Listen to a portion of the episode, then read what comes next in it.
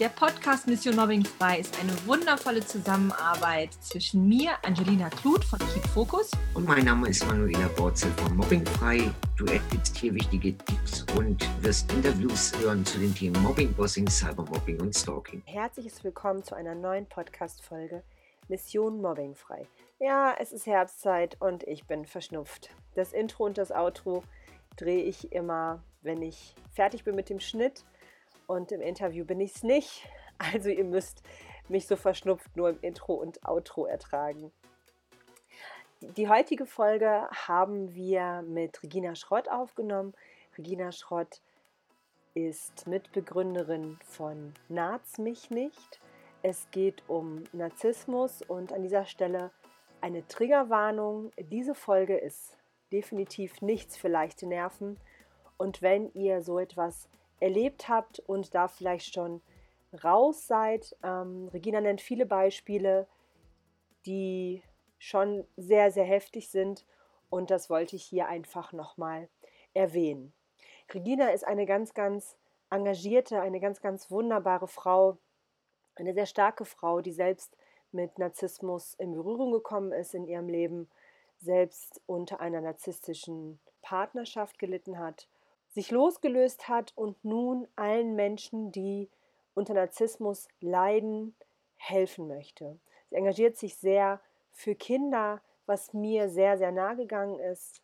Und ja, was soll ich sagen? Hört einfach selbst rein. Viel Spaß dabei. Ein herzliches Willkommen zu einer neuen Podcast-Folge Mission Mobbingfrei. Manuela und ich sind heute wieder nicht alleine. Wir haben einen ganz wunderbaren Interviewgast bei uns, die Regina Schrott. Wer sie nicht kennt, naht's mich nicht, ist das, wofür sie losgeht, womit sie losgeht. Das Hauptthema, man hört es schon, ist Narzissmus und natürlich Narzissmus und Mobbing geht ineinander über, ist miteinander verbunden und deswegen haben wir sie hier bei uns und lassen uns nochmal über Narzissmus aufklären. Also für mich ist das auch ein Thema. Natürlich kenne ich das und weiß ein wenig darüber, aber ich glaube, niemand ist so eine Fachfrau wie Regina. Herzlich willkommen. Dankeschön. Danke für die Einladung. Sehr gerne. Regina, stell dich doch einmal kurz vor, sag, wer du bist, wie du auch zu diesem Thema gekommen bist. Das ist ja nichts, wo man im Buch nachschlägt und sagt, ach Mensch, Narzissmus, da gehe ich doch mal für los. Das ist so gut, dass du das sagst mit dem Buch, weil ein bisschen was so. Also ich, mein Name ist Regina Schrott. Ich bin ursprünglich äh, Schauspielerin und Regisseurin, komme also aus einem durchaus narzisstischen Beruf und äh, habe aber eine persönliche Betroffenheit mit dem Thema. Auch schon äh, von Kindheit an, kann man sagen, und äh, hatte mehrere Partner, aber auch Partnerinnen, spannend, die auch dieses Thema hatten. Bin aber tatsächlich draufgekommen, als ich meine Geschichten an dem Buch las. Und zwar insofern, als ich begriffen habe, dass ich co-abhängig war oder bin. Das ist genau die Kehrseite oder die Kehrseite der Medaille von Narzissmus ist die, der Co-Narzisst oder die Co-Abhängigkeit. Wir nennen es auch Echoismus. Vielleicht auch bekannt durch äh, die antike Sage Nazis und Echo. Und darüber ist mir klar geworden, es geht um meine Selbstverantwortung, es geht um meine Selbstliebe, es geht darum, Stopp zu sagen, wenn man psychisch missbraucht wird. Und das ist ein sehr, sehr langer Weg. Und ich bin drauf gekommen, dass es viele Menschen da draußen gibt, die gar nicht wissen, ähnlich wie ich, dass sie von Narzissmus betroffen sind, dass das ein Thema mit ihnen ist, dass es möglicherweise auch die Ursache der Ursache sein kann, dass sie unter anderem depressiv sind, dass sie keine Lebensfreude haben, dass sie Burnout haben. Ganz viele Menschen haben, dass sie Schlafprobleme haben, dass sie Magen-Darm-Probleme haben, dass sie einfach nichts, nichts Lebendiges, Lebensfrohes behalten können. Und quasi durch diese Symptome bin ich drauf gekommen, dass ich das habe und dass ich co-abhängig bin. Okay, also du hast es jetzt in dem Buch festgestellt, wenn uns jetzt ZuhörerInnen, kannst du den vielleicht mal kurz sagen, wie, wie merke ich das, dass es eben nicht nur eine Depression ist, ähm, sondern dass ich co-abhängig bin? Also wie, wie merke ich, dass ich in einer Beziehung bin mit einem Narzissten, egal ob es jetzt der Chef ist oder ob es der Partner ist. Oder die Narzisstin. Ne? oder die Narzisstin. habe ich ja einen, einen Mann und äh, wir haben bei Narzmich tatsächlich 50 Prozent Männer, die zu uns kommen, weil sie mit so extrem narzisstischen Frauen zusammen sind, die so unfassbar bösartig sind, dass es mir, also jetzt sind wir hier auch noch drei Frauen, ne? Ja. aber da schäme ich mich echt fremd für unser Geschlecht. Das ist ganz krass, was da passiert. Woran kann ich es merken, wenn ähm, ich meine eigenen Bedürfnisse gar nicht mehr wahrnehme?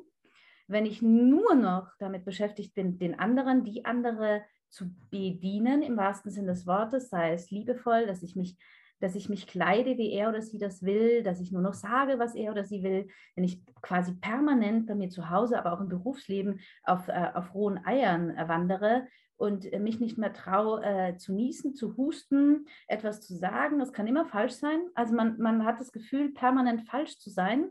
Und es liegt auch noch an einem. Also spätestens dann weiß man, dass man auch noch co-abhängig ist, wenn man die Schuld auch noch immer bei sich sucht. Meistens ist der Gegenpart derjenige, der sagt, du bist ja auch schuld wenn man in meinem Fall war es auch so, sich komplett isolieren lässt, seine Freunde gar nicht mehr trifft, weil man schon Sorge hat, dass der Partner, die Partnerin irgendwie eifersüchtig sein könnte. Ich spreche das manchmal im Konjunktiv aus. Es war auch so, dass äh, zum Teil meine Familie nicht mehr kommen durfte, weil auch die, also alle sind immer schwierig. Man ist selber extremst schwierig. Ich habe, ja, man verliert so peu à peu die Lebensfreude. Und ich habe mit, mit diesem Verlieren der Lebensfreude tatsächlich auch einfach, ich habe was gegessen und ich musste direkt wieder aufs Klo. Und das ist ähm, nicht, weil ich irgendwie Bulimie hatte oder weil ich gedacht habe, ich bin nicht, äh, ich bin zu dick oder sonst was, sondern weil ich einfach tatsächlich nichts mehr behalten habe. Man hat einfach keine Reserve. Man hat so das Gefühl, man, ähm, anderes Beispiel, man fährt mit dem Auto, die, Öl, äh, die Ölwarnlampe leuchtet auf und man geht aber permanent in dieser Beziehung her und klebt da so einen Gafferstreifel drüber und sagt, ah, das möchte ich nicht sehen. Ich möchte nicht sehen, dass das Öl irgendwas hat. Und wenn ich es abklebe, dann sehe ich es ja nicht. Dann ist alles gut. Aber irgendwann, irgendwann ist der Ofen einfach aus, im wahrsten Sinne des Wortes, und man kann nicht mehr. So, dann ist der Punkt erreicht, wo man einfach gehen muss. Und gehen muss, das hatten wir im Vorgespräch schon, ist immer auch schwierig mit Kindern. Ja, das ist, glaube ich, auch echt nochmal noch mal eine andere Herausforderung. Du hast eben das angesprochen, dass 50 Prozent eurer Klienten, also wirklich Klienten sind. Wir haben hier oft das Thema die bösen Männer. Also wir hatten vor kurzem eine, eine Folge Body Shaming, da sind es natürlich irgendwie die Männer. Dann sind wir natürlich zwei Frauen und ja, recht emanzipiert und natürlich hacken wir immer ein bisschen auf den Männern rum. Ähm, deswegen bin ich ganz froh, dass, dass du das ansprichst. Es gibt eben nicht dieses, Männer sind so und Frauen sind so, besonders im Narzissmus ist es so. Du sagtest, die machen ganz furchtbare Dinge. Hättest du vielleicht so zwei, drei Beispiele, wie grausam Frauen auch einfach sein können? Also absolut grausam ist, wir hatten eine Frau, die hat immer darauf gewartet, bis ihr Mann geschlafen hat und dann mit einem spitzen Gegenstand auf ihn eingestochen. So, der hat tatsächlich, das sieht man, die Wunden mal, die hat sich nicht getraut, das am Tag zu machen oder so, aber nachts musste sie sich da einfach abreagieren. Und dann gibt es einfach wesentlich subtilere, das ist ja auch das Gefährliche bei weiblichem Narzissmus, es ist extremst subtil. Die Frauen kommen oft sehr gestylt und super gut rüber, ja, sag ich mal, so in der Öffentlichkeit. Beispiel mit Kindern. Sie umarmen die Kinder ganz zärtlich. Alle rundherum sagen, mein Gott, das Kleid passt zum Kleid des Sohnes oder der Tochter und wie zärtlich sie doch mit ihm ist ähm, in der Öffentlichkeit. In Wirklichkeit flüstert die Mutter dem Kind ins Ohr, dass es ein Versager ist und dass sie sich gewünscht hätte, ihn abzutreiben. Wenn dann das Kind jetzt irgendwie völlig verstört aus dieser Umarmung rausgeht, dann wäre das ein erstes Alarmsignal für Menschen, die wirklich bewusst hinschauen wenn das Kind es wagt, das vielleicht einem anderen Erwachsenen vertrauensvoll mitzuteilen, dann wird das Kind der Lüge bezichtigt meistens und sagt, deine Mama sieht so schön aus, das hat die niemals gesagt. Jetzt gehst du aber zur Mama und entschuldigst dich dafür. Also die Perversion ist dann, dass die Kinder sich für etwas entschuldigen müssen, das ihnen Leid zugefügt hat.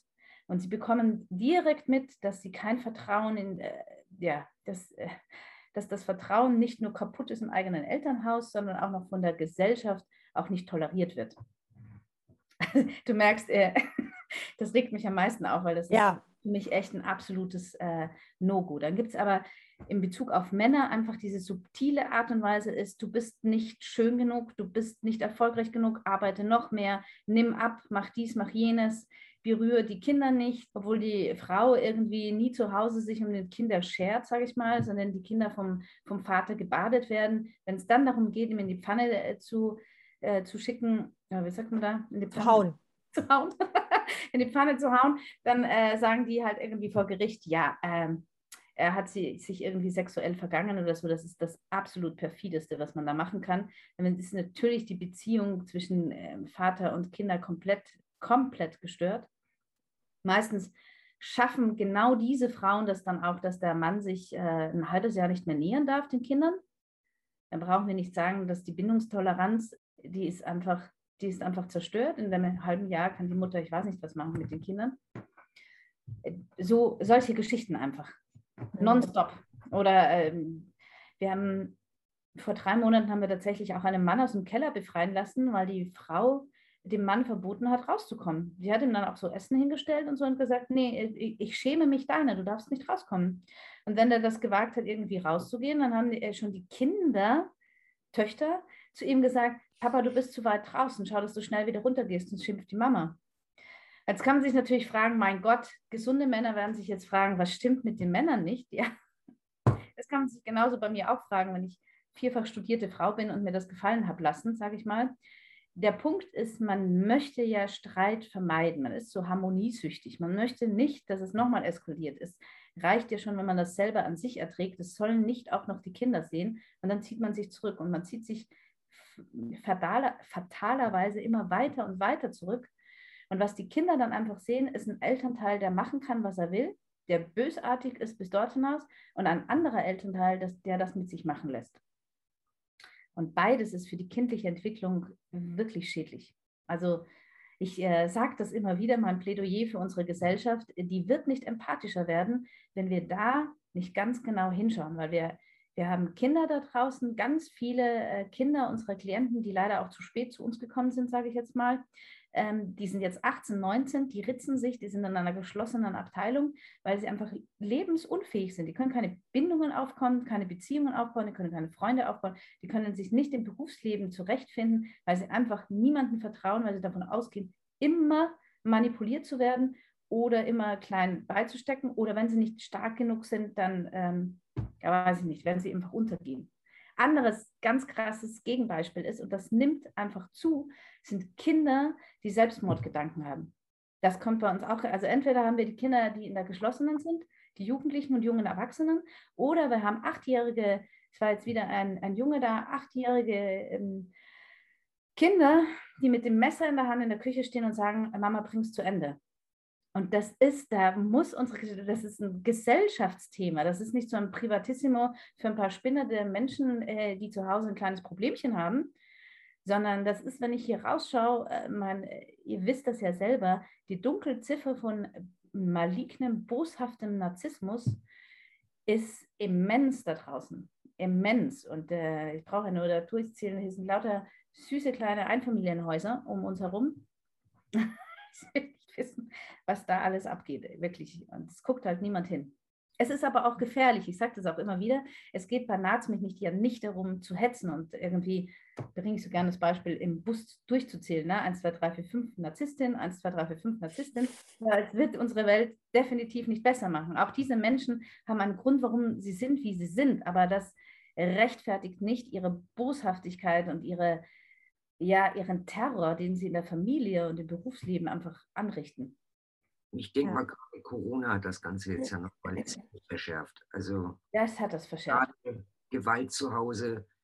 Ja, und man findet dann ja diese Kinder auch noch, wenn, wenn die dann noch in die Schule gehen und da auch keinen Rückhalt haben. Also das ist ja manchmal so ein, so ein Ausbrechen, dass man dann wenigstens einen Vertrauenslehrer hat oder Freunde hat.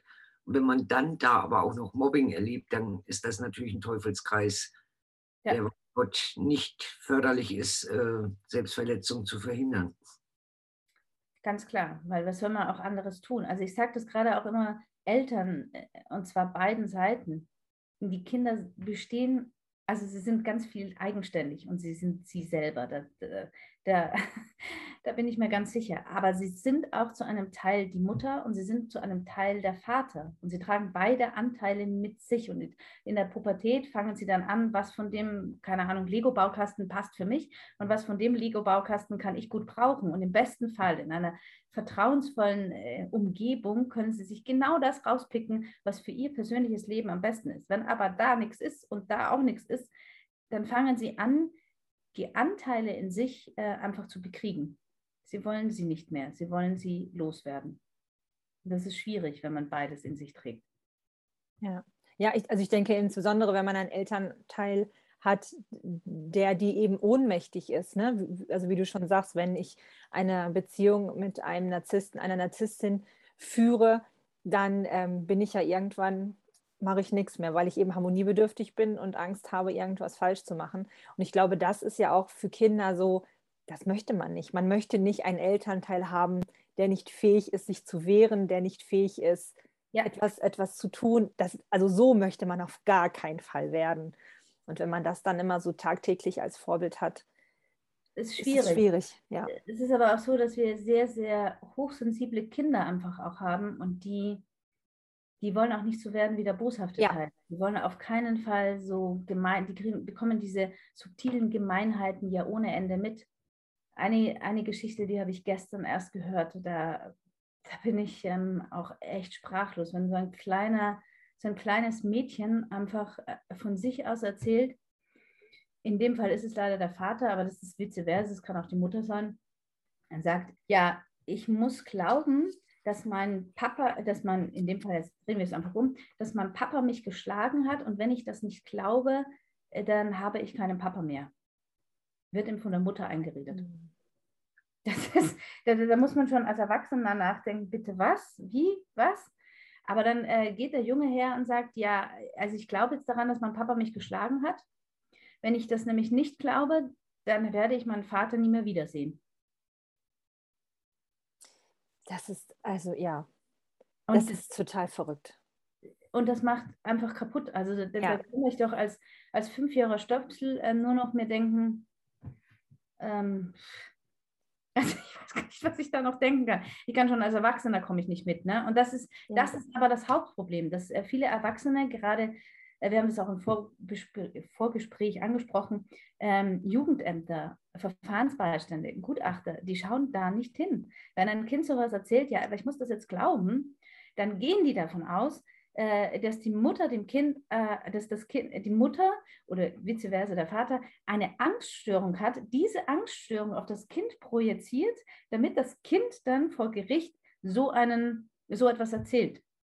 Das heißt, mir tun auch ein bisschen die Gerichte leid und auch die Jugendämter, weil sie mitunter diesen subtilen Narzissmus einfach auch nicht durchblicken können. Die, die haben ja nur eine Momentaufnahme, auch im Gerichtssaal auch wenn die Gerichtsverhandlungen mit Narzissten de definitiv länger dauern, als es früher war, also mittlerweile zwei bis fünf Stunden, sitzen die im Gerichtssaal und reden im Grunde genommen über nichts, weil es, der Narzisst hat ja eine Fähigkeit, das Nichts aufzublasen, den anderen zu verurteilen und irgendwelche Geschichten zu erfinden, dass man sich denkt, es kann jetzt nicht wahr sein, dass wir fünf Stunden lang über die Erstkommunion gesprochen haben. Das war zum Beispiel. Ja. So, aber genau, glaub, das muss ihnen einfach auffallen. Also man muss anders, ähm, und mein Appell ist einfach, wenn man die Kinder nach ihren Gefühlen fragen würde, was sie wirklich fühlen, über Gefühle kann man nicht lügen. Wenn man sagt, ich bin traurig, bin ich traurig, das ist keine Lüge. Ich, ich kann nicht traurig sein, aber ich bin eigentlich bin ich lustig. Ne? Das, das funktioniert ja nur, wenn ich krass Theater spielen würde. und da fallen ja dann die Narzissten tatsächlich ganz schnell durch den Rost auch. Aber äh, Kinder nach ihren Gefühlen zu fragen, würde viel mehr bringen, als solche Gespräche zu führen. Ja, wann war jetzt das? Wann hat der Papa das gesagt? Was war zuerst und was war später? Das können Kinder nicht, diese Reihenfolge. Für die ist das Ganze ein riesengroßer Terror und äh, er sie einfach. Die, die, wissen da keine Zeit zu ordnen. Wenn dann aber die äh, Verfahrensbeiständin hergeht und sagt, ach, das Kind, das ist ja irgendwie ein bisschen gaga, weil es kann sich gar nicht mehr erinnern, was vorher und was später war, dann können wir doch diese, den Willen des Kindes gar nicht ernst nehmen, weil das weiß ja gar nicht, was es will.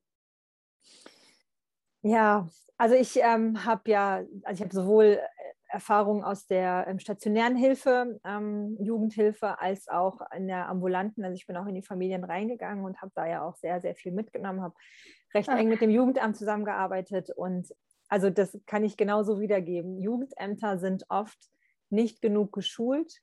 Abgesehen vom Narzissmus haben sie, die haben keine Ahnung, was Traumata sind. Sie haben keine Ahnung, wie sich so, sowas auswirkt. Ähm, die haben ganz oft ein Bachelor-Grundstudium Soziale Arbeit. Das ist das, ähm, womit Jugendämter arbeiten. Das sind die Leute, die dort angestellt sind.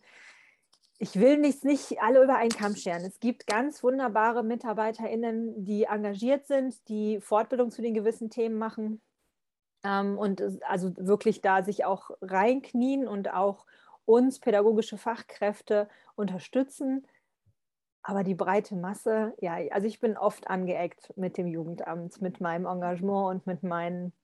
Es gibt ein, ein, ein Gesetz im Jugendhilfegesetz 8a und 8b, da geht es um Kindeswohlgefährdung ähm, und man sagt dann mal, es ist ein 8a-Fall, also wenn dort Kindeswohlgefährdung schon mhm. vorliegt, ähm, wenn man das dann vor Gericht anzeigt. Und wir als Pädagogen müssen eben so ganz viele Formulare ausfüllen, ganz viele Fragebögen, wo wir dann in der Skala eingrenzen müssen von 1 bis 5, wie stark ist dies, wie stark ist jenes ich habe damit schon immer Probleme gehabt, das so in Schubladen zu stecken. Ich bin da ähnlich wie du. Ich frage das Kind, wie geht es dir? Ich sehe, wenn ich mit dem Kind in Kontakt bin, wie es ihm geht. Ich sehe, wenn ein Kind nicht lacht.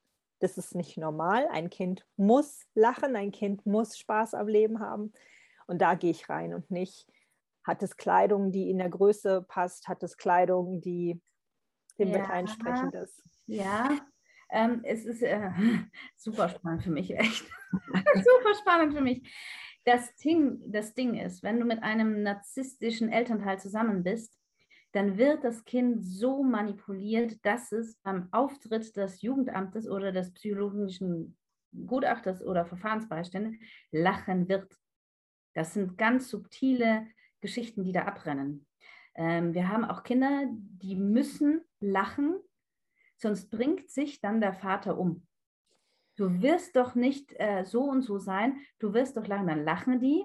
Oder anders, ähm, die Väter oder die Mütter bestellen im Vorfeld ganz viele Geschenke, meistens läuft es darüber, aber es sind gar nicht diese offensichtlichen Geschenke, die irgendwie im Garten rumstehen, wo dann plötzlich ein Zelt aufgebaut wird oder plötzlich steht da ein, ein Kinder-Swimmingpool, ja, der steht da sonst nie.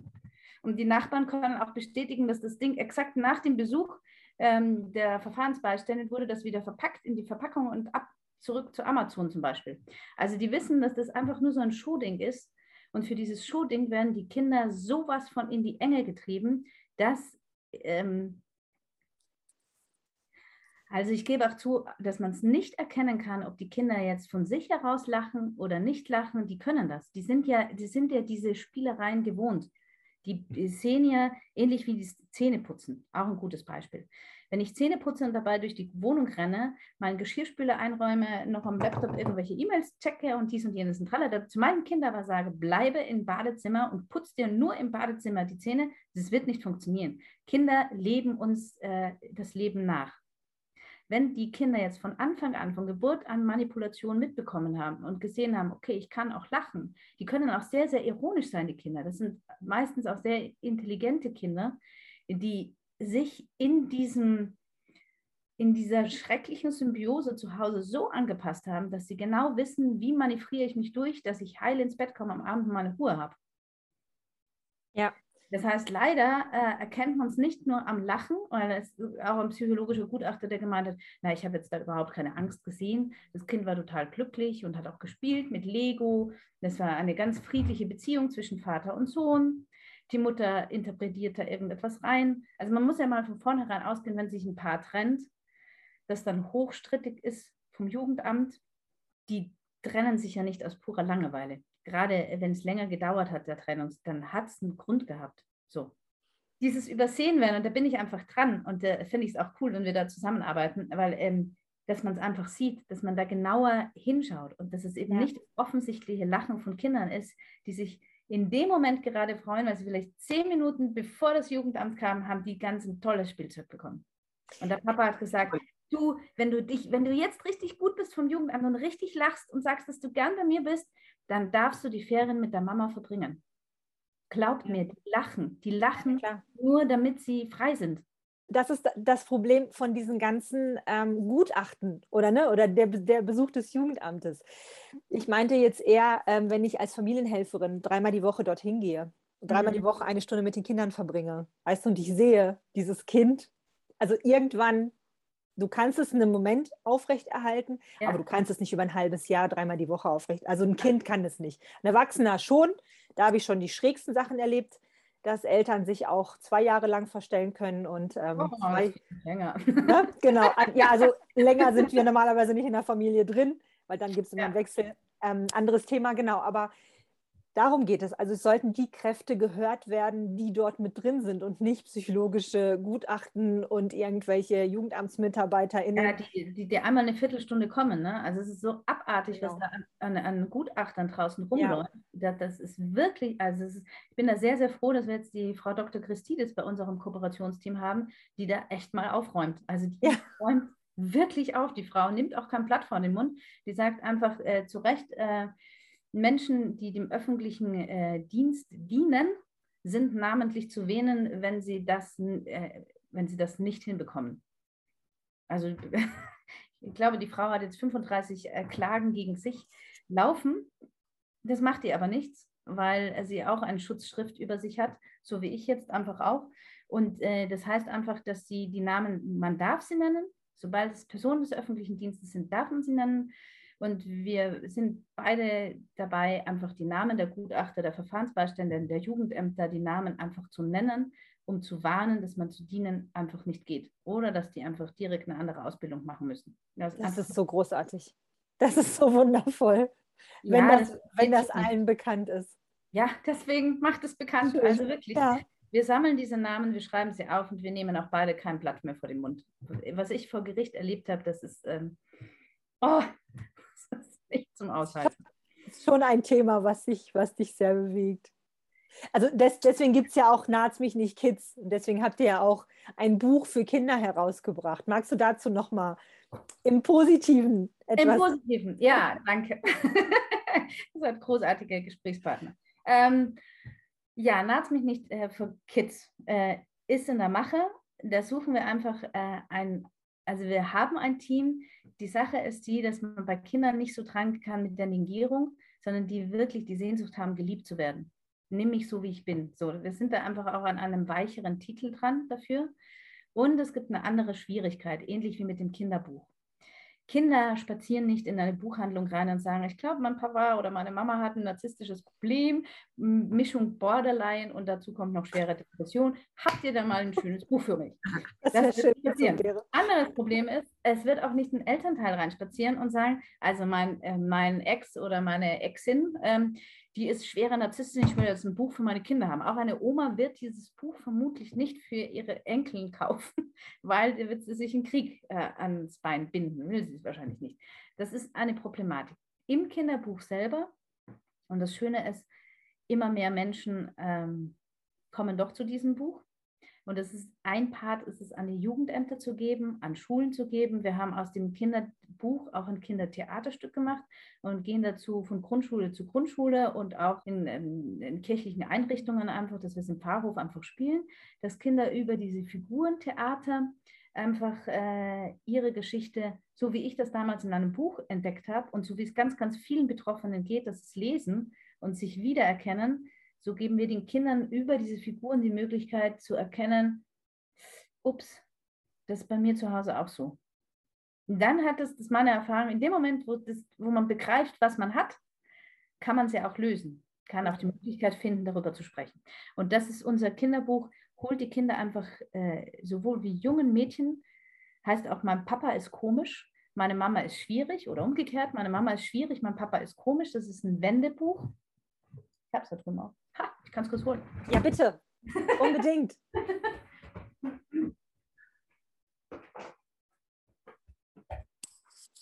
Das ist lustig, ne? Das ist so interaktiv. Ich hoffe darum wie, wie Otto Walk durch meine Wohnung. Also so sieht das Buch aus. Also ich mach mal. Ähm, so muss ich machen. So. Kann man jetzt nicht sehen, ne? So muss Jetzt, genau, wenn es so weiter es ist. Ja, wunderbar. Ah. Und dann kann man es drehen und dann ist es für die Mama. Ach, Und Mitte, also es erzählt die Geschichte von einem Jungen und von einem Mädchen, die in einem narzisstischen Elternhaus groß werden. Mit diesen ganzen perfiden Geschichten, wie beispielsweise der, der Vater behauptet, das Handy habe ich nicht, das hast du selber verloren und in Wirklichkeit liegt es im Regal hinter dem, das Kind kann sehen, dass es der Vater einfach in sein Regal gelegt hat. Also so perfide Geschichten oder müssen alleine essen, weil kein Interesse da ist. Und in der Mitte des Buches gibt es aber sowas, so ein kleines Heftchen. ein Booklet, das man rausnehmen kann und das den Kindern genau beschreibt, was ist wichtig in ihrer Situation, was ist komisch, weil egal ob Kinder oder Erwachsene, wenn man mit so einem Menschen zu tun hat, auch im Berufsleben, hören wir das ganz oft, dann heißt es immer, ja, der ist halt irgendwie schwierig. Und da weiß ich eigentlich schon, worum es geht. Der ist irgendwie, äh, die ist komisch. Da weiß man schon. Also wir erklären in diesem kleinen Booklet, was ist ein, was ist normal, also was ist empathisch und was ist normal sozial, sage ich mal. Normal ist sowieso schwierig, aber was ist, was ist eher normal, sagen wir es mal so. Was hilft dir, was ist komisch, was ist äh, Narzissmus und was ist Echoismus? Und es hat die ganzen Kinderrechte drinnen. Also um einfach mal den Kindern zu sagen, was sind deine Rechte? Und du hast das Recht, Stopp zu sagen. Du hast das Recht, zu dem Elternteil zu gehen, bei dem du glücklich und dich wohlfühlst. Und das Wichtigste für uns in dem Buch ist, und das äh, bestätigen uns auch ganz viele Kinder mittlerweile auch, die sagen, ich bin mit dem Buch nicht mehr alleine. Haben wir jetzt so eine schöne Geschichte letzte Woche gehört. Da geht das Kind mit dem Buch ins Bett, damit es nicht alleine ist, weil es sich erinnert, es gibt noch andere Kinder da draußen, die das gleiche Schicksal haben wie ich. Ach, wie schön. Ja, das kann schon sehr viel ausmachen. Also alleine dieser Gedanke kann schon sehr viel ausmachen. Ja, weil Kinder beziehen das ja immer auf sich. Die, die glauben ja, äh, der Papa oder die Mama ist gestört wegen mir oder die Eltern streiten wegen mir oder der eine lässt das alles mit sich machen wegen mir. War, ähm, bei meinem Kind war es auch mal so, dass er einfach äh, auch gesagt hat, du machst du eigentlich immer alles, was die anderen sagen. Und es war krass. Das war so ein, ein Ouch-Moment für mich, weil ich dachte, scheiße, nein, ich mache nicht immer alles, was die anderen sagen ich versuche hier gerade Harmonie zu schaffen und es ist mir nicht mehr möglich. Man kann auch nicht Liebe machen. Das ist vielleicht das Wichtige auch bei Co-Abhängigen. Wir versuchen einfach über ihre Bedürfnisse hinaus und ihr Leben verlieren, im wahrsten Sinne des Wortes, ähm, Liebe zu erzeugen. Aber Liebe kann man nicht erzeugen. Liebe ist etwas, das man aus sich heraus sich selber schenken kann, um es anderen weiterzuschenken. Deswegen ist das auch ein ziemlicher Mumpitz, was da draußen erzählt wird. Narzissten sind so selbstverliebt. Das ist Unsinn. Wenn es um Liebe geben, gehen würde, dann könnten sie sich selbst reflektieren. Das können sie aber nicht. Und Liebe ist etwas Geben und Nehmendes, auch mir selbst gegenüber. Wenn ich mir selbst gegenüber scheiße bin, und Narzissten sind sich selbst gegenüber auch echt hart, hart am Limit die ganze Zeit. Da kann ich aber, es gibt ja diesen Spruch, liebe deinen Nächsten wie dich selbst, aber fang bei dir an. Und wenn du bei dir selbst nicht angefangen hast, dann was willst du weitergeben? Ja, das haben wir übrigens komplett übersprungen, ähm, weil natürlich wir wissen ungefähr, was Narzissten sind und was NarzisstInnen so tun.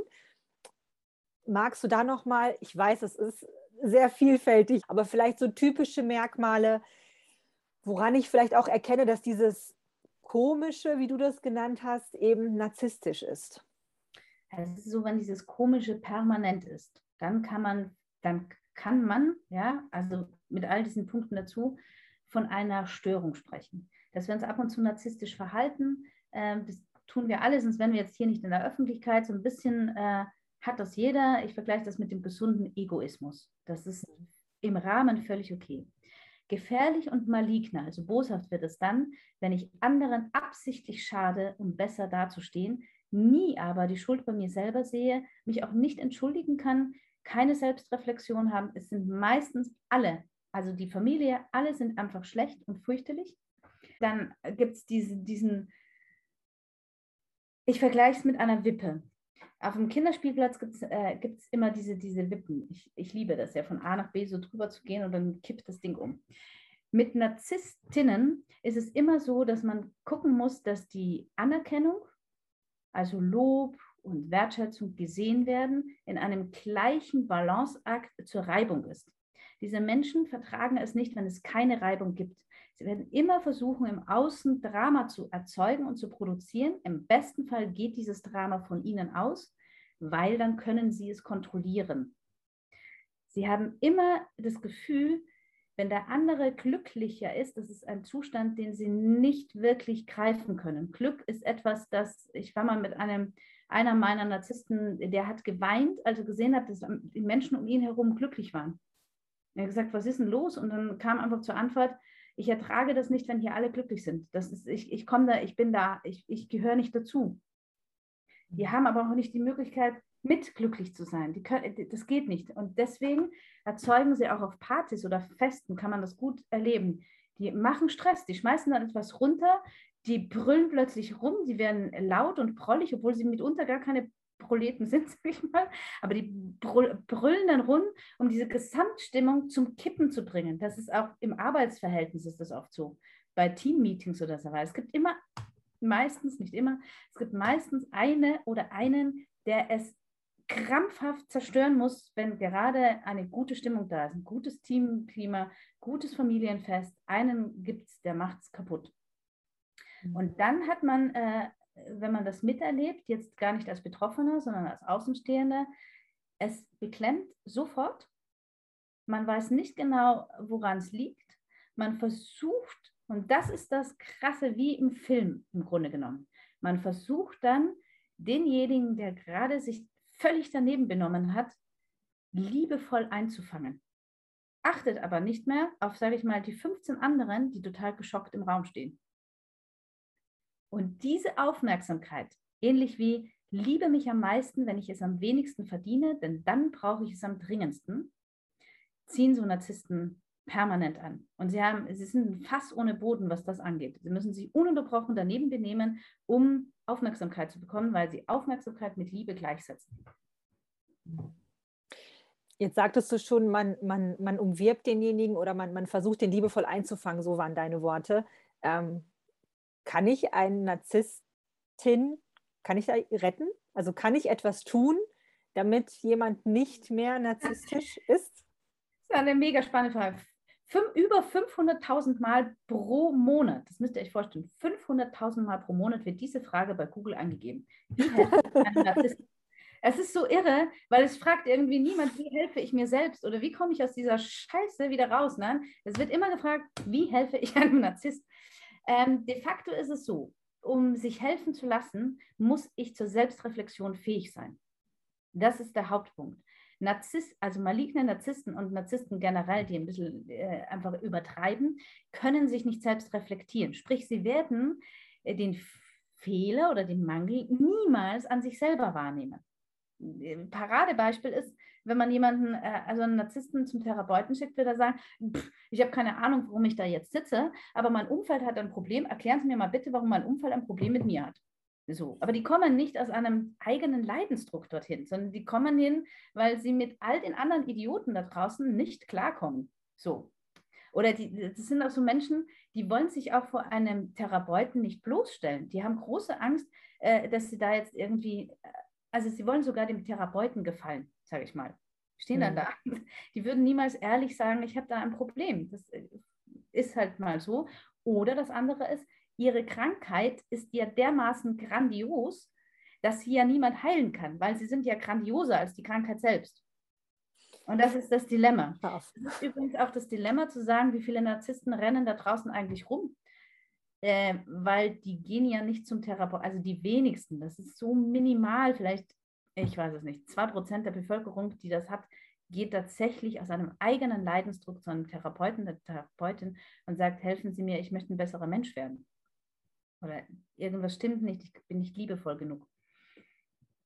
Also würdest du das unterschreiben, Narzisst bleibt Narzisst? Da kann ich mir auf den Kopf schreiben. Ich habe zum Glück ein Beispiel, ein einziges Beispiel, wo es funktioniert hat. Aber die Therapie hat jahrelang gedauert, jahrelang. Ja durchschnittlich, wir haben mit einer Therapeutin zusammengearbeitet, die mit äh, die Narzissten mh, hm, therapiert, versucht zu therapieren hat und hat gesagt, durchschnittlich acht Jahre und Erfolgsergebnis nicht einmal 30 Prozent.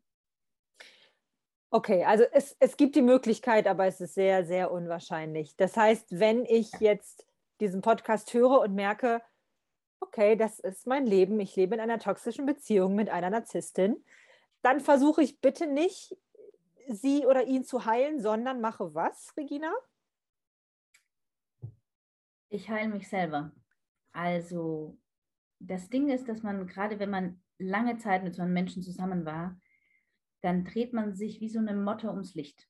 Man versucht ja alle die Bedürfnisse der, der Narzisstin zu befriedigen. man schaut, dass es keinen Stress gibt, dass es für die Kinder gut läuft. Man hat sich ja aufgegeben. Und das heißt, wenn man No Contact auf einmal macht, was so viele predigen, ach, mach einfach No Contact, hau ab und sprich nicht mehr mit ihr oder so, äh, das funktioniert nicht, weil ich habe 80 Prozent meiner eigenen Identität an diesen Menschen verloren. Wenn ich jetzt einfach äh, meine Sachen packe, meine drei Zwetschgen und abhau, also Pflaumen für Deutsche, packe und abhau, dann fehlen mir aber diese 80 Prozent.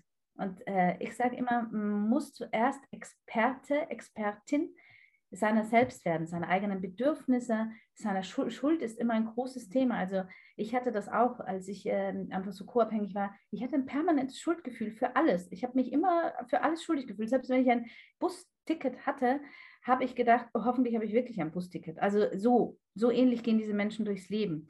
Und wenn ich jetzt einfach nur gehe, dann bin ich, befinde ich mich in einem kalten Entzug. Und das ist krasser als jeder Liebeskummer. Das kann man nicht vergleichen. Also Menschen, die das durchgemacht haben, ich äh, gehöre da auch dazu. Und das Klienten, Männer leiden übrigens noch mehr wie Hunde darunter. Wirklich wie Hunde leiden die unter dieser Trennung von einer narzisstischen Partnerin. Das kann man sich nicht vorstellen. Das ist körperlich, das ist seelisch, das, das, das, ist, das ist einfach diese 80 Prozent Aufopferung in den anderen Menschen werden mit weggerissen. Und wenn man dann auch selber geht, dann ist man ja sowieso immer, ich sag mal, der Arsch. Wenn man es schafft zu gehen, da gibt es ja auch mittlerweile, Gott sei Dank, ganz tolle Bücher darüber. Ich sage, ich musste gehen, um zu leben. Das ist einfach wirklich, die Seite wird kaum angeschaut. Aber Menschen, die es nach jahrelangem psychischem Missbrauch schaffen, zu gehen, denen muss man auch echt ein, fast ein Denkmal errichten, weil sie, sie gehen ja auch aus einer Selbstverantwortung und sie gehen auch aus einer Selbstverantwortung für die Kinder. Weil selbst die Kinder bekommen dann mit, es ist vielleicht der Scheidungsprozess, es ist mühsam, alles ist die Gerichtsverhandlung schrecklich. Ich weiß es aus eigener Erfahrung, es ist mühsamst. Aber wenn man es geschafft hat zu gehen, dann gibt man den Kindern die Gewissheit mit, dass es ein Leben auch ohne psychischen Missbrauch geben kann ein glückliches Leben, ein fröhliches Leben, ein Leben mit Wertschätzung und Menschen auf Augenhöhe. Also der Milosch, der sagt ja immer, dann machen wir die Leute erstmal bulletproof und dann müssen sie eine Entscheidung treffen. Also ich glaube, das Wichtigste ist irgendwann wirklich diese Entscheidung zu treffen. Da weiß man vielleicht noch gar nicht, wo es wirklich hingeht, aber zu wissen, so möchte ich ja. jetzt nicht mehr. Der Punkt muss ja irgendwann mal da sein. Und dann ist es natürlich leichter, sich zu trennen, wenn keine Kinder da sind. Hm das ist schon schmerzhaft. Äh, und auch das ähm, kann ja passieren, dass, dass man mehrere Anläufe nimmt und es da nicht wirklich von innen heraus wirklich will und nicht durchzieht. Aber wenn diese Entscheidung dann mal gefallen ist, dann muss man es wirklich durchziehen. Und es wird immer auch mit Kindern Wege geben. Ich glaube, deutlich ein Signal setzen ist erstmal das Allerwichtigste. Und dann findet man auch geeignete Anwälte, dann findet man welche, die einem unterstützen, die einem zur Seite stehen. Ja, ja, die Entscheidung, die muss von einem selber von innen rauskommen. Also wir haben bei Nahtsmit sind wir dabei, auch so ein Netzwerk aufzubauen, wo einfach alles ist. Wenn man zu uns kommt, es gibt einen äh, Dienstleister, der äh, Sicherheitsdienst macht, auch um die Menschen, weil ihr habt das ja auch mit dem Stalken, die sie einfach beschützen mit, äh, ich erzähle das jetzt nicht, weil es sonst noch andere auch noch mit. Das müssen wir mal in einem geschützten Rahmen machen. Ähm, wir haben Anwälte, die sich mit Narzissmus auskennen. Wir haben den Milosch als Profiler dabei. Äh, dank dir, Manuela. Wir haben äh, Psychotherapeuten, wir haben Coaches dabei. Wir haben echt so ein Gesamtpaket an Menschen und es ist uns einfach wichtig, weil das gab es damals nicht, als ich es gebraucht hätte. Äh, eine Seite, wo man draufgehen kann, sagen kann, ich brauche jetzt das, das, das, das, das.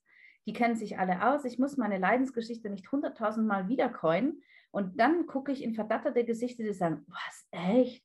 Boah, was haben Sie denn genommen? So, sondern einfach sagen, nee, das ist meine Leidensgeschichte, zack, zack, zack. Und es kennen sich ja alle aus. Das, das Krasse mit Narzissten ist ja, es ist ja wie eine Schablone.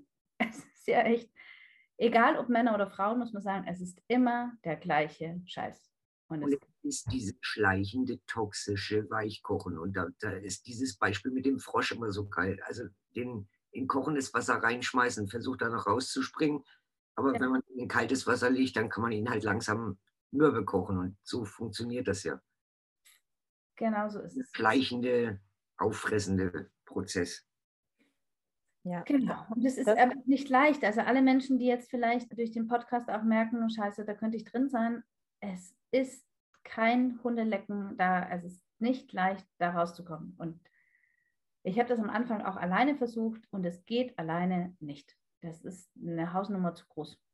Und das Problem ist, wenn, wenn man es alleine versucht, die Gefahr ist zu groß, dass man nach diesem kalten Entzug wieder flups zurückgeht und eine weitere Ehrenrunde macht. Und man kann bei Narzissmus sagen, jede weitere Ehrenrunde wird gefährlicher und das wisst ihr ja auch, es wird gefährlicher und es geht bis lebensbedrohlich und man kommt immer schwerer raus. Jedes Mal, wir hatten auch ein paar, die sind nochmal zurück.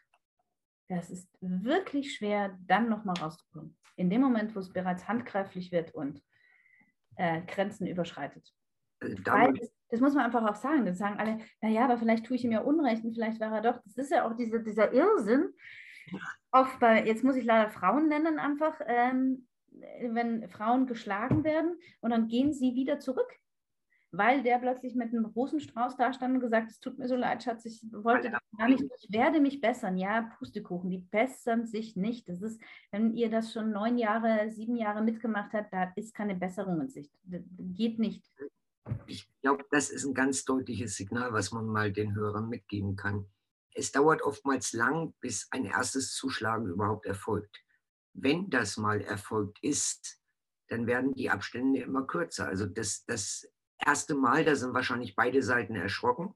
Und dann reicht ein kleinerer Auslöser das nächste Mal und es passiert wieder. Und egal, was da versprochen wird, es wird dann immer wieder passieren, weil sich dieses Muster einfach einschleicht. Das muss man bewusst sein. Da muss man irgendwann die Entscheidung treffen und sagen, nein, mein Leben ist mir wertvoller und ich werde nicht bis zum Ende meines Lebens in so einer Beziehung aussagen, in der ich Gewalt erlebe, in der ich keine Liebe erlebe, in der ich nur ausgenutzt werde, in, der ich mein Leben im Endeffekt aufgegeben habe und nur noch funktioniere, damit der andere möglichst sorgenfrei durch seinen Tag kommt. Genau, umzu, das ist ein, ein, ein Spitzenwort, umzu. Ich liebe oder ich verliere mich um zu den anderen. Ab dem Moment kann man sagen, es ist schon toxisch. Oder ähm, ich sage unseren Klienten auch immer dieses Weil. Wenn man sagt, weil der so und so ist, kann ich ja nicht auch Fernsehen oder weil der zu schwierig ist, kann ich die Kinder nicht verlassen oder weil sie das ja immer so möchte, bleibe ich im Keller oder so.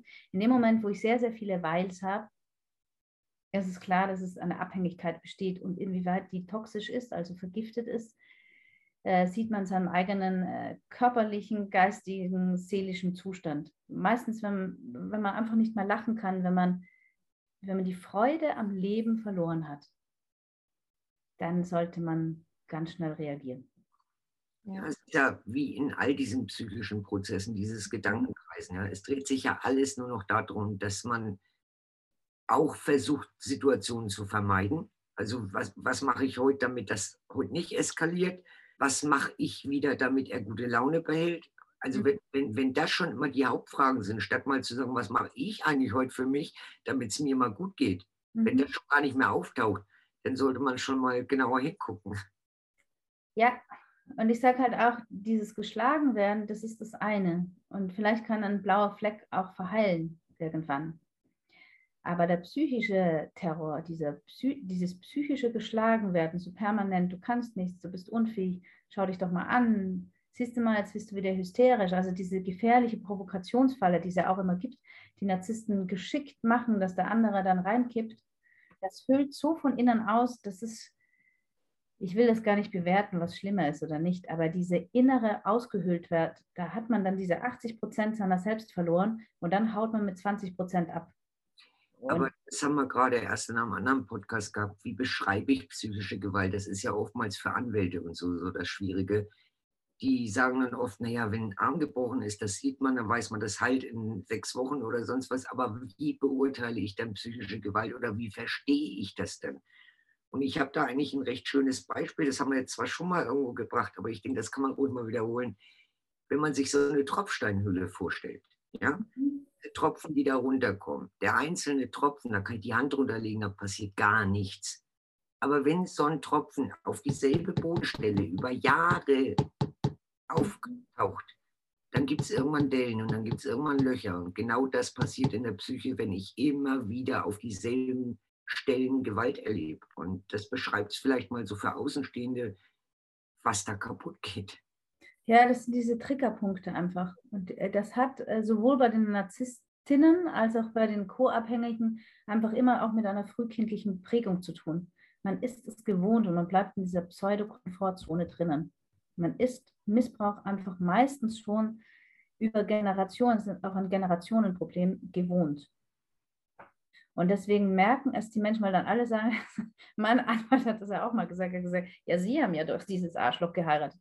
Kann ich nur sagen, ähm, ja, aber das wusste ich ja damals nicht, weil es war für mich ja eine logische Konsequenz meines Zusammenseins, dass ich mit, dann, mit äh, solchen Menschen zusammenkomme. Ich kannte es nicht anders. Und dann ist es nochmal halt schwierig, auch für die Außenstehenden zu sehen, ist das jetzt psychischer Missbrauch oder nicht dann, wenn diese Tropfen ganz oft auf diesen Stein gefallen sind, irgendwann wird es auch für Außenstehende sichtbar, die sagen, die lacht nicht mehr, der geht gar nicht mehr raus, der konzentriert sich nicht mehr, irgendwie so verändert sich ganz, also die Außenstehenden sehen es eher, als man es selber sieht. Und dann ist es halt nochmal schwieriger, als Außenstehender auf so einen Menschen zuzugehen und zu sagen, du, ich glaube, du hast ein narzisstisches Problem. So es ist genauso wie mit dem Kinderbuch. Ne? Man kann sagen, du, die Oma schenkt dir jetzt mal, meine Mama ist schwierig, mein Papa ist komisch. Wieso machst du das? So.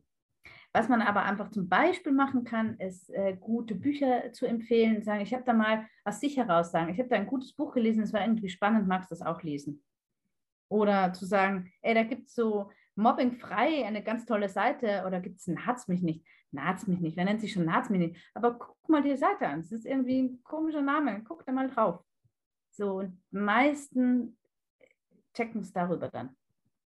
Oder ich habe ich hab einen ganz coolen Podcast gehört mit der Regina Schrott. Hör mal rein, die macht. Die erzählt großartige Sachen. Vielleicht findest du dich da wieder. Ja, genau. Ja, das ist auf jeden Fall ein guter Tipp auch für jemanden, der das von außen eben ähm, mitbekommt. Ne? Also ich, ich denke mir auch, wenn man mit jemandem vielleicht befreundet ist, ähm, dann kriegt man das ja dann doch vielleicht eher mit. Dann sind halt die Erzählungen ja auch da oder der Kontakt ist dann recht schnell abgebrochen. Dann ist der Weg zum Gespräch nicht so weit. Aber wenn es jetzt nur ein Arbeitskollege, eine Arbeitskollegin ist, dann man geht ja nicht gleich ins Detail und sagt, hör mal, was ist denn bei dir da los? So, da finde ich das mit diesem, äh, mit dem Angebot total spannend. Wir haben vorhin, ähm, und das ist jetzt gerade auch nochmal dein Anwalt angesprochen, und wir haben vorhin ja auch über Gerichte gesprochen, die irgendwie, ja, also gerade auch was, was, was Kinder angeht, das nicht vernünftig entscheiden können, weil diese, ähm, diese ganzen Gutachter irgendwie beschult werden müssen. Jetzt hast du vorhin gesagt, ihr habt da was am Start für Anwälte und ja, für, für ja. Gerichte. Und ich, also ich, ich finde das so, so furchtbar wichtig, diese ganzen Fachmenschen darüber zu informieren, was ist Narzissmus, wie erkenne ich das und was mache ich dann? Ja, wir haben jetzt tatsächlich eine Schulung fertig für Anwälte und Richter zu dem Thema maligner Narzissmus vor Gericht. Die dauert eineinhalb Stunden. Wir haben das angepasst. Das Anwälte haben ja wenig Zeit, wenig Lust, sich endlos lange Schulungen reinzuziehen. Es ist eine Online-Schulung. Die äh, bekommen Sie, diese, es sind drei Module aufgeteilt summa summarum, also eineinhalb Stunden. Und dazu haben sie noch eine Coachingstunde frei, zu sagen, ich habe da jetzt echt gerade einen Mandanten, ich habe da gerade einen Fall, ein Verfahren am Laufen, ich bräuchte da mal Beratung. Aber anhand eines Verfahrens, weil Narzissmus ja sehr schablonenhaft auch ist, können die dann andere Verfahren wesentlich einfacher handeln, wissen, was abläuft im Gerichtssaal, wissen, warum kollabiert mir jetzt gerade mein Mandant, ein total taffer Mann oder eine taffe Frau, aber sie kollabiert einfach, weil sie da aus irgendeinem Grund, den für meistens Anwälte halt nicht ersichtlich ist, getriggert wird. Und da gibt es einfach ganz einfache Hilfestellungen, wie man den, den Mandanten, also wie man es schafft, dass da nicht verheult die Frau neben einem sitzt und der Richter, der ja nur eine Momentaufnahme hat und der sieht jetzt einen sehr, sehr souveränen Vater, äh, der vielleicht äh, coole Klamotten anhat, reich ist und sagt, ah, ich mache alles für die Kinder. Und daneben eine Mutter, die einfach, weil sie diesen psychischen Druck schon über Jahre erlebt hat und einfach nicht möchte, dass es ihren Kindern genauso geht. Was macht man da? Und das sind ganz viele Anwälte einfach auch verzagt und sagen, ich habe da fast keine Lust mehr, Menschen, die co-abhängig von Narzissmus sind, zu betreuen, weil es dauert ewig und sie kollabieren mir reinweise. Und da gibt es einfache Tricks, wie das nicht passiert und wie man dem Richter Hilfestellungen geben kann, weil auch der möchte ja eine gute Entscheidung fürs Kind treffen. Und das ist ihm nicht möglich, wenn er das nicht erkennt und wenn er nicht die richtigen Informationen bekommt vorab. Und äh, dafür gibt es diese Schulung komprimiert und äh, es war, ich, ich, ich seufze deswegen so, weil wir haben das zusammen mit dem Professor Christoph Hilger, Hilger gemacht. Mein Lebenspartner äh, Henning Glasmacher, der auch gleichzeitig äh, Mitgeschäftsführer mit mir ist von Narz mich nicht, hat in mühevoller Kleinstarbeit das Ding geschnitten. Demnächst werden wir das auch anders machen und machen lassen. Aber ich freue mich einfach so, weil es ist halt Freitag fertig und es ist, seit, äh, es ist jetzt auch online und man kann sich für wenig Geld, können das die Anwälte sich kaufen und wahrscheinlich viele, viele Stunden an Gerichten damit sich selbst sparen. Ja. Liebe Regina, ihr macht unglaublich viel. Wir haben jetzt heute gehört, Kinderbuch draußen. Ihr engagiert euch wirklich für, ähm, für, für Kinder, beziehungsweise oder ihr versucht aufmerksam zu machen, dass eben die Außenwelt schaut, das sind Kinder, die leiden unter narzisstischen Eltern. Schaut da nochmal genauer hin. Ihr betreut Männer, Frauen, die unter Narzissmus leiden. Ihr begleitet sie auf, auf ihrem Weg raus aus der Beziehung. Ihr habt jetzt was für Anwälte und Richter gemacht. Und das, ähm, liebe ZuhörerInnen da draußen, kann ich sagen, ist nur ein kleiner Teil. Geht bitte, bitte auf die Seite Naht's mich nicht und informiert euch da. Ja, vernetzt euch gerne mit, mit Regina auf LinkedIn. Da gibt es immer ganz wunderbar wertvolle Beiträge zum Thema Narzissmus. Wenn du jetzt gerade merkst, wir haben es schon oft angesprochen, also irgendwie ist das schon sehr viel äh, aus meiner Beziehung, was da gerade so erörtert wurde, dann ist Naz mich nicht auf jeden Fall die richtige Seite für dich und Regina Schrott die richtige Ansprechpartnerin. Liebe Regina, ich danke dir sehr herzlich für deine Zeit und für dein Engagement, für dein Tun und dein Sein. Vielen, vielen Dank, dass du oh. bei uns heute Gast warst. Danke, danke, dass ihr mich eingeladen habt. Äh, ich glaube, Manuela, du bist auf mich mal zugekommen und hast dir mich geschnappt über LinkedIn. Danke, danke, danke, dass du mich geschnappt hast und danke auch, äh, dass Milos bei uns ist und danke für dieses wirklich wunderbare Gespräch mit euch beiden. Ihr seid so starke Powerfrauen und ich finde, wenn wir, ähm, auch wenn das Thema Narzissmus sowohl Männer als auch Frauen betrifft, aber ich denke, es ist jetzt auch unsere Zeit, dass wir als Frauen etwas für die Empathie auf diesem Planeten beitragen ich denke, wir sollten über eine zweite Folge auch nochmal nachdenken. Da wäre noch so viel. ich wünsche euch was von Herzen, ja? Genau, das mit der zweiten Folge ist auf jeden Fall notiert. Genau. In diesem Sinne, alles Gute und vielleicht bis nächste Woche. Macht's gut. Tschüss. Das war's mal wieder mit einer Podcast-Folge Mission Mobbingfrei. Ich hoffe, du konntest viel für dich mitnehmen, selbst wenn du nicht unter einer narzisstischen Beziehung leidest, dann bist du jetzt hoffentlich sensibilisiert für Menschen in deinem Umfeld, für Kinder, mit denen du vielleicht zu tun hast und kannst eine toxische Beziehung, die jemand führt, vielleicht viel leichter erkennen und hast auch ein paar Tipps bekommen, wie du demjenigen eventuell helfen kannst. Die Seite von Regina Naht's mich nicht verlinke ich dir natürlich in den Show Notes. Und wenn du jetzt gemerkt hast, okay, ich kenne jemanden, der vermutlich in einer toxischen, narzisstischen Beziehung steckt, oder aber du selbst gemerkt hast, dass die Beispiele, die Regina genannt hat, auch auf dein Leben zutreffen, dann schau super gerne auf der Seite von Regina vorbei und lass dich dort beraten, lass dich unterstützen und ja, lass dir einfach helfen. Wenn dir gefallen hat, was du gehört hast, dann freuen Manuela und ich uns über eine Bewertung oder einen Kommentar. Du kannst dich auch gerne mit uns vernetzen über LinkedIn und du erreichst Manuela auch auf Instagram, entweder über Mobbingfrei oder aber über Manuela Borzel.